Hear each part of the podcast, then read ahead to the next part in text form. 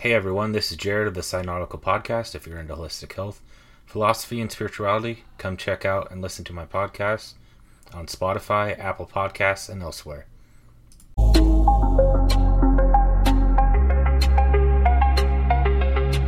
Welcome to the Lifelong Health and Fitness Conversations podcast. In this episode, I interview Andy Travis, the creator of Unshakably Fit, for the second time. This week, we speak primarily about nutrition guidelines that he provides his clients and the guidelines that he follows himself for his goals. Finally, Andy breaks down the three simple things his clients do for success. Now, on to our conversation. Welcome, Andy, to the podcast. Great to be here again. I definitely enjoyed the, the last experience. And uh, more importantly, I sent it to, I guess, some people that I would call my closest advisors. And uh, they said it was awesome. So I got I got approval from the from the core group, if you will, which is really oh, good. did they? mm-hmm. Great. So, um, have you received any new clients from the podcast yet? Uh, I, have not from the podcast, no. However, uh, the discussion of the order of operations that uh, we went over did help one of my current clients, uh, Wise, jump on board. So that was pretty exciting. Oh, that's good. So not directly from that podcast audience, but from someone that I knew who heard the podcast and a bell rung in their head, finally, just what they were looking for. Good. Well, you know, sharing information different ways can do the trick for different people. Yes, ma'am. So I wanted to talk about, um, expand on the topics that we covered in the last podcast. Last podcast, we talked about the fundamentals of fitness that you use for your Unshakably Fit program. But this time, I kind of want to talk about misconceptions that people have about fitness and some other topics. So, for example, in recent years, uh, fasting has been promoted as a legitimate way to lose fat and maintain good health. What are your thoughts on fasting? And do you believe it's a trend that will eventually pass? It's definitely a trend. Uh, you know, we, we as human beings like trendy things and we get bored of trends when the next trend uh, comes into play. So I, I would say that yes, it is a trend, and it will it will disappear as far as being something so mainstream. However, the effectiveness of it is kind of where it was where it has always existed, so to speak. So it's it's it is a very effective uh, program or concepts. We'll get to answering that question now. It is effective and it can work. Uh, and there are many different ways to do it. To give you an example of how I do it, I fast about once or twice a week, really just depending on how I feel. When I get up in the morning, if I'm not hungry, I don't eat. Uh, sometimes that can last up to 10, 8, 12 hours before I eat something. Uh, so I do know that it works as kind of a uh, a check to make sure that you're not overeating and that your body's uh, you're giving your body the time to burn off all the excess energy that you've consumed. So it is effective. Uh, in the grand scheme, too, as far as probably the most common understanding of it, you develop a window in which you eat in. So you may eat between four o'clock and 10, 4 p.m. and 10 p.m. and the rest of the day you're fasting. That's also, or that is a, uh, that's a very primal and I guess almost a, uh, like a biological concept that we, we survived on that concept for a long period of time.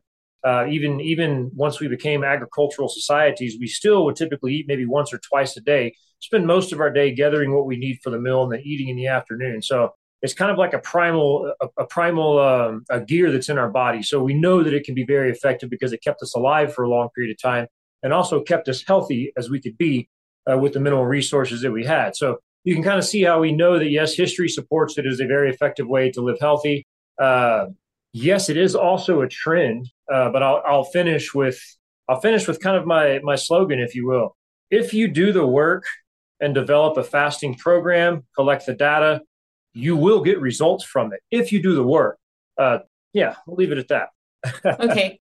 But um, would you say that it's stressful? Um, and that's why, or I would say for my philosophies, because I don't believe in stressing myself out too much. So would you say that would fall into why it might eventually die as a trend? Is it's not sustainable for some people who don't like stress Yes, I think I would definitely say yes to that. Uh, and yes, uh, I mentioned earlier that like human beings are trendy, and as we, I think, as we can clearly see in a lot of data we collect in the psychological realm, there are less humans who will adopt something for a long period of time until they find success, as opposed to humans who will get bored and look for something new. And um, you know, with with fasting, yes, I think people do get bored of either a the stress. You know, it's a lot of work to completely change your lifestyle, especially when we're used to feeding three times a day. Uh, that's a lot of stress on the body, a lot of stress on the mind that most people don't necessarily have the, the the time or patience to endure because of the other aspects of their life. So that can promote somebody to want to move away from it. Um, uh, just just boredom or not enjoying it, not finding joy in it, can can make someone want to move away from something like that. And I guess you could say those are all different forms of stressors. Um, I'll add um, another stress could be like, um, say, someone has a history of eating disorders, and that could be another oh, yeah. stressor. It like triggers a negative history that they had. So, you know, that could be stress stressful as well. Yeah, great example, honey. That's probably a, probably a more common example that people would experience personally, what you just mentioned. Okay, and um, going on fasting still. Um, I know in the bodybuilding community or the fitness community, or even when you read um, a lot of personal training courses, they say eat every two and a half to three hours. And um, that kind of gets you to where you feel like you have low blood sugar or you get sick after a while if you don't eat every two and a half to three hours. So, do you think that might be unhealthy, um, eating every two and a half to three hours to the point where you're pretty much addicted to food? Is it really that much more effective than you know, fasting as far as keep re- retaining muscle? Objectively speaking, one is not better than the other. You can find success on either. The proof is in the pudding. There are bodybuilders of all worlds, all all methodologies, uh, finding success in this world and either practice, eating every two and a half hours, or the fasting practice. So, objectively, scientifically, they will both work. Uh, subjectively, I'll tell you why I eat every two to three hours between about 6 a.m. and about 7 p.m. I really like to eat. That's it. I enjoy the process of eating. So I get, yeah. I make it where I can eat a lot every single day. Mm-hmm. Uh, I just enjoy it. Um, so therefore, fasting is not something I like to do regularly because I enjoy eating. And yeah. uh, to, to, tie in my slogan once again, if you do the work, it'll work for you because I've been a, a functioning this way for such a long period of time, my body has adapted to these protocols, which is kind of the the idea of the trend. Like if we if we get trendy with our with our nutrition, we're never really going to find any sort of success that we're really looking for. We'll only find momentary success with each success with each change. Yeah. Uh, you know, but if you stick to fasting for 10 years, or if you stick to eating every two and a half hours for 10 years, you're going to find the success you're looking for just strictly out of allowing the body time to adapt to our psychological desires, such as my simple desire of I love to eat. It's why I was a fat teenager, and it's why I started exercising. So I wouldn't. Yeah. I, I didn't have to stop eating. yeah, and I'll just clarify what I stated because speaking isn't. It's an imperfect medium, but um, what I was stating earlier was fasting. It might seem uh, counterproductive for building muscle mass and retaining muscle mass. So I just wanted to clarify that if anyone gets confused about my prior statement. So let's move on to some other common topics that people get stuck in when they're starting the fitness journey. Another one is carbohydrates. So there are a lot of diets, not so much anymore, that uh, say, you know, cut out carbs. They don't really seem to divide the types of carbs like starches from fibrous carbs, processed carbs from, you know, whole grains, non-processed carbs. So what are your thoughts on the emphasis on carbohydrates in many diet regimes and um, how some of those regimes say that all you really need to do is remove those carbohydrates? I think this is where this, at this point I would I would probably point out the different body types, the endo, meso, and ectomorph. If you're familiar with those three basic ones? Yeah, um, a, good resource would be uh, "Burn the Fat, Feed the Muscle" for listeners to uh, learn a bit more about that. Yeah, man, great. Yes, yeah. Uh, so to that point, I think that kind of was where you need to go to answer that question. I I, uh, I definitely believe that that uh, that simple understanding of how the body stores fat or doesn't store fat, uh, which is the main difference in those those those three different um, body types. I do firmly believe that does give us a really good guide on the kind of stuff that we we can function the best off of when what I've found simply is um, for myself, very subjectively, I tend to store more body fat. Therefore, the more fat I have in my diet, the more my body will become uh, as efficient as possible, or to, to use a simple term, it'll lean out. It'll get rid of any excess fat because it knows it's got the fat that it needs, because that's a, apparently a macronutrient that my body likes to have a lot of. Mm-hmm. Whenever I don't eat high fat diets, um, I do tend to um, to put on a little extra weight, hold on a little extra body, body weight. None of it's none of it's unhealthy. You know, I'm very I'm very nitpicking right here, just so you know. Like this is like a very uh, nitpicking, like aesthetic uh, research project of my body of how different macronutrients affect it. Uh, so to kind of like apply that example, because I tend to hold more fat, fat is more more effective for me. For those of you that tend to, um, you know, typically you're think the ectomorph, the very lean individuals who don't store a lot of body fat, they typically tend to thrive better off of carbohydrate based diets. Uh, their body tends to have such a high metabolism that they need that slow release that typically comes from a carbohydrate as opposed to a protein or a fat. Uh, so that slow release can help them put on muscle mass, maybe put on some extra body fat, which is going to significantly help them put on muscle mass. The, the other micronutrients might not uh, allow for that to happen, if you will. Uh, this is very much a uh, just a research um, perspective and opinion, just from working with clients over my years. I've come to recognize it's a very simple way to approach this process. Uh, you know, carbohydrates aren't bad. Uh, you mentioned earlier, people don't really take the time to differentiate between the types of carbohydrates, and there in itself is a big failure and a big reason why the carbohydrate is demonized. It's very, very, very, very misunderstood. Um, but yeah, yeah, there you go. We'll leave it at that. I think it answers both your questions. okay, so um, talking about uh, the different soma types, the endo, meso, ecto, do you um when you're working with clients do you have them fill out like a survey to figure it out or is it working with them and do you kind of determine over time what body type they fall under or i've observed over the years that the the distribution of fat around the body is kind of a dictator of which of the body types you are going to be uh I don't want to elaborate too much on that, but I'll start with saying that uh, because of that, under, because of that observation, uh, the body composition is a very, very, very, very important metric to me, and it's something that I track in all of my clients. I have tracked it for over a decade and a half in many different forms. So it's observation and yeah. um, basically the distribution of body fat. Yeah, the, the body, and you know, I guess the really interesting question is The body composition is the main metric that I think is very important to uh, to measure whenever you're working with an individual. Okay, very much so. Earlier, I mentioned that book, "Burn the Fat, Feed the Muscle." Have you read it at all?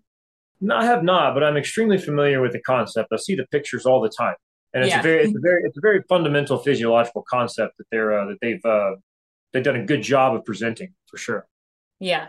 So that book does list some characteristics so that was the only reason I was curious if you did a survey.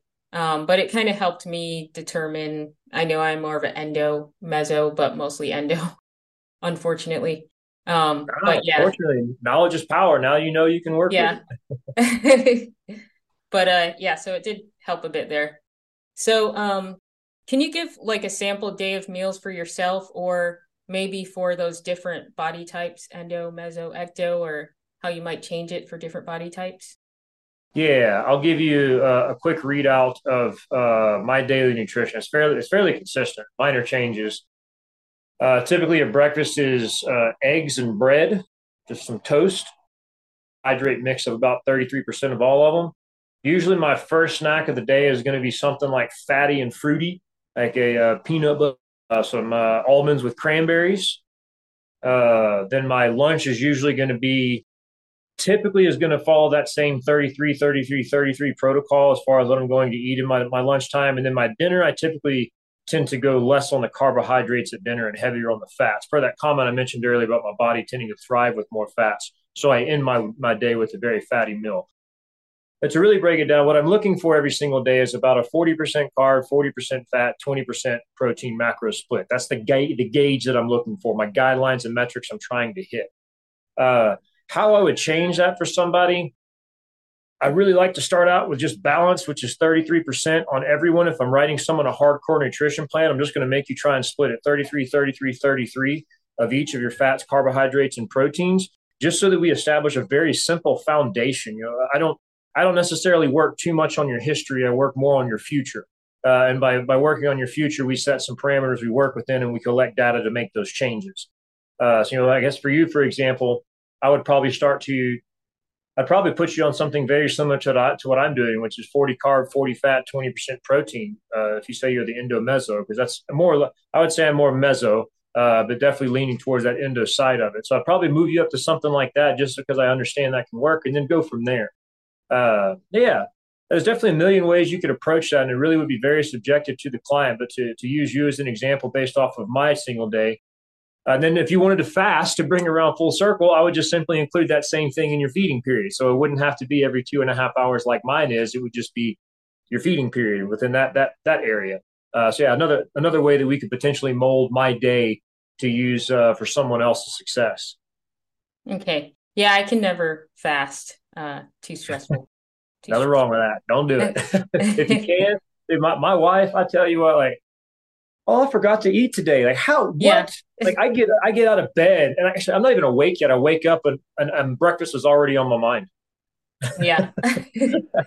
well, I wonder, you know, I'm sure fasting is good if there's ever like a major war or something and you're used to it because otherwise you'll just pass out and yeah. you yeah. know if you're used to eating so much it is one of the many tools that we can use in fitness um, you know, I use these tools, as I mentioned earlier, I, I occasionally fast just because I want to make sure that I'm not piling on extra calories that my body's having to store.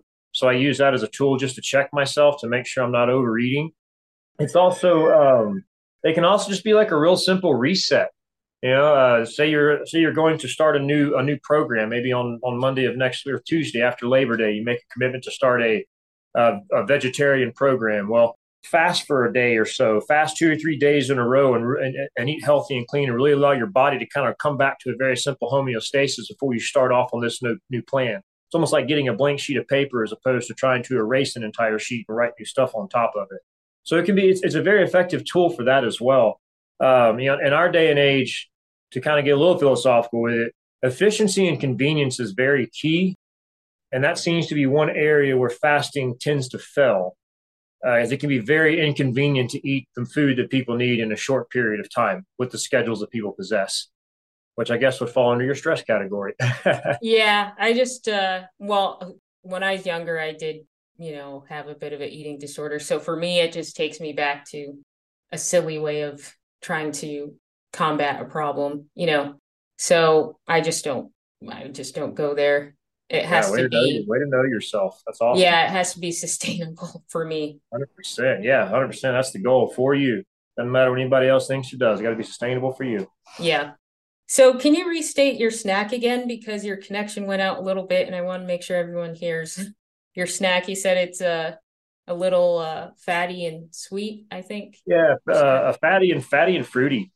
Uh, that's fun. That's simply it. Like bananas and and uh, bananas and peanut butter, or um, salted uh, pistachios and some cranberries, or almonds and apricots, or uh, if I've had a if I got a, like a really big weightlifting session that night, I'll slap some banana peanut butter jam on a piece of bread and just eat it, which I actually did today. Yeah, I've got a nice little weight workout this afternoon, so I need the extra extra carbohydrates for the fuel uh, yeah, the fatty so are your, do your meals normally follow a specific outline? Like, for example, like a lean protein, uh, unprocessed carb, and a fibrous carb like uh, veggies, and you could just swap it out. You know, swap out the source of protein, swap out the source of carb, swap out. So it's like a template. Yes, hundred percent, hundred percent. Okay, and then toward the evening, for you specifically, you just cut out the carbohydrate portion. Correct. Correct. The starchy carbohydrate portion. Starchy carbohydrates to be specific. Your grains, your breads, your other things, pastas, crackers, you can think those things tend to go. I'll have lots of vegetables like uh, I don't know, uh, the buffalo chicken salad my wife makes. It's got avocado in it, tomatoes, bell peppers, banana peppers, blah blah blah, all kind of vegetables, and a little bit of buffalo chicken in it. yeah, that sounds good for uh, an evening meal. And you cut out the starches because it's uh, energy energy food, would you say? Yeah, that's that, that would be a safe statement to say. It's not specifically why I cut it out for my own personal diet. Uh, but yes, if uh, you know, if, if you're not planning on doing a whole lot of work the day after, to have a heavy carbohydrate meal would be a bit counterintuitive, fundamentally speaking. Yes.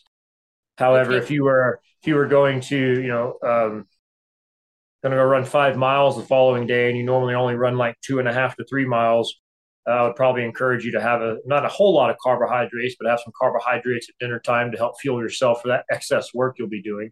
Yeah. But fundamentally, I would say no, no carbohydrates at dinner. Okay.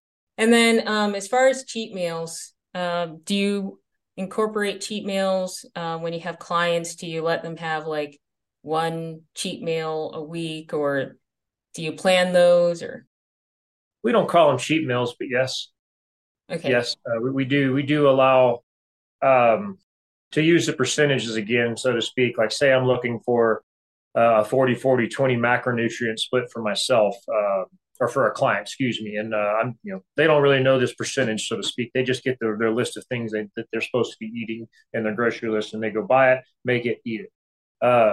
So, say I'm going to do something like that, I would say I would throw, I would ask them for a list of their favorite desserts, and that just gets thrown into their calories for the day. So, uh, an example for myself that I use is I freaking love dark chocolate morsels. About 70% cocoa dark chocolate, cacao dark chocolate morsels, best thing in the world. So when I have them, if they last more than two or three days around the house, I'm putting them into my nutrition for that day as for what they are. Because fundamentally, they are a fat. Uh, fundamentally, they are a sugar. Fundamentally, what else is in those cocoa morsels that I don't even know about? Uh, you see how, like macronutrient, they're a carbohydrate, uh, they're a fat, and even a small amount of protein thrown in there just from the mixture of, yeah. of the components. Uh, so it, it, still gets incorporated as that 40 40 20 split. It's just part of the 100% that we're taking in. So I guess we don't really ever get rid of the things that we enjoy in life. Uh, there has to be some sort of, you know, there's there's a whole lot of ancient proverbs. The Asians tend to talk about this a lot. I think it's uh, I think it was the Chinese is where I heard this from, but it's very big in all the cultures about there needs to be some bitterness and some sweetness every single day in your life to show you the parameters and the extremes of, of, of life. Yeah. Which means you know, for me, the bitterness is, um, I don't know, having to eat eat something that I don't necessarily care to eat because I just you know it's good for me and the only other options I have are bad. So I want to take yeah. the best option for myself. So I choose it. So that's the bitter. But the sweet is after I finish dinner, I can grab a handful of those morsels and pop them in my face hole, and I'm, I'm happy. Yeah. That's my joy. That's my sweetness. Uh, so to incorporate that concept every single day is very important. So the idea of cheating, you know, psychologically, cheating is, is a negative concept. Uh, that's you know, no one wants you get caught cheating. You many things can happen. Your spouse can leave you. You get kicked out of college. You lose your job. Like cheating is not a good thing, uh, psychologically speaking. So to to kind of get rid of that word and just just not even say like you're not cheating. You're just eating with intelligence. Well, that's, that's all we're doing. Yeah. so um, as you can tell, we focused a lot on nutrition in this episode. I think it's helpful because it's something that uh, a lot of people seem to uh, trip up on um, they think they could exercise away bad nutrition. So I just kind of wanted to break break it down a bit more with you and get your knowledge on that. Um, now, just real quick with your clients, about how many days a week would be the minimum of training for your clients?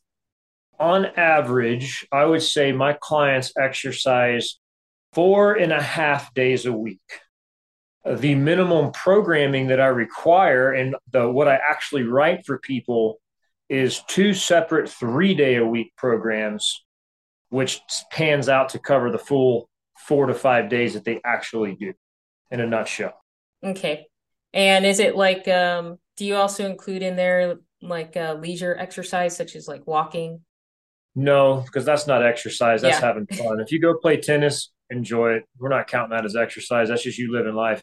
Know, we yeah. don't we don't necessarily count the steps you take around your work every single day, even though your pedometer does. Uh, yeah. You know, that's just part of life, and whoops, excuse me, should be part of life and continue to be part of it. Uh, yeah, I don't, I don't, I don't include extra hikes as part of my fitness. Uh, my wife and I went for a hike on Saturday to one of our favorite state parks, and it's just yeah. whatever. It's like going for a walk, you know, no, yeah. no big deal. So I don't include it, but I do encourage it. You know, yeah. it's the reason we do what we do. Like we do you know, uh, I do what I do and I teach what I do, and all the people that I have, have the privilege of working with, we all do what we do for one very simple reason so that we can get up on a Saturday and go for a hike. Yeah. So that we can get up on a Sunday and go play tennis. So that we can show up on a on a Friday night and hang out with our grandkids and chase them around the room. So that we can be confident that in six, seven, eight months, whenever we give birth to our first child, we're ready. Yeah. uh, you know, it's, it's it's not so much about the exercise and making sure that we're like, I got to get my exercise done. It's about just simply doing what you need to do to ensure that you can do what you want to do. Exactly. Which is the joy of fitness. The joy of it's sustainable fitness. It's sustainable health. It's sustainable nutrition. Blah blah blah. Yeah. Soapbox done. okay, Andy. So, are there any tips, any fundamental tips you could give listeners regarding nutrition?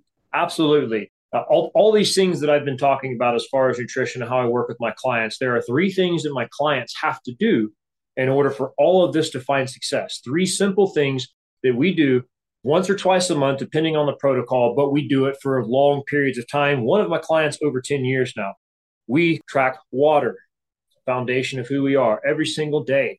Pay attention to how much water you're drinking, whether it be an app or grabbing a big gallon jug, finish it. Keep track of it. Just know. No set amount, just know. Second thing is some sort of nutrition log. Use an app, use a piece of paper. It can be simple as I had breakfast, I had lunch, I had dinner, if that's where it starts, if eating is an issue. Doesn't matter how simple it is, begin logging your nutrition. And lastly, track your body composition and really try to tra- try to track it objectively. It's not, we're not looking at this number so that we can judge ourselves on our progress. We're looking at this number so it becomes part of our greater data points that we can make decisions based off of in the future to ensure that we can hit the goals that we're looking to hit. Complete those three tasks, track your water, track your nutrition, and track your body composition on a regular basis for an extended period of time, and you will be able to answer any questions you have about how you should be eating nutritionally. That's excellent. excellent way to summarize it. Is there a specific app that you use to log your nutrition? Uh, I would say that my favorite app to use is MyFitnessPal. Uh, their uh, their their nutrition on that is pretty dang good. Uh, does that hit my fitness? Yeah, MyFitnessPal, I think. Yeah. And there's then, uh, also yeah. Livestrong at MyPlate. I don't know. I've never used either of those, but I oh, will okay. say that uh, my clients have used them, and my clients have found success with them. I'm familiar with all those ones, and I've seen them. But I've never personally used them, but I've never heard anybody say they're they're terrible. Okay. yeah, I like it because they have like you know, restaurants and stuff. Can you remind listeners of uh, where they can find you online? And I'll also have the links in the description. Yes, absolutely. Uh, the two easiest ways to find me is my YouTube channel, Unshakably Fit. I also have one called Unshakable Fitness, which is an older channel. So if you see that one, you can subscribe to it too. But the main one that I'm using nowadays is Unshakably Fit on YouTube. Uh, okay. of course, you can email me at unshakablyfit at gmail.com. Okay, well, thank you, Andy, for joining me again. And I hope our listeners learned a lot from you as they did in the prior podcast. And uh, maybe you'll join me again and we can expand more on some other areas of your expertise. Absolutely. I love to. Thank you for having me as always. And that concludes this episode. Thank you for listening. And remember to stay strong and well.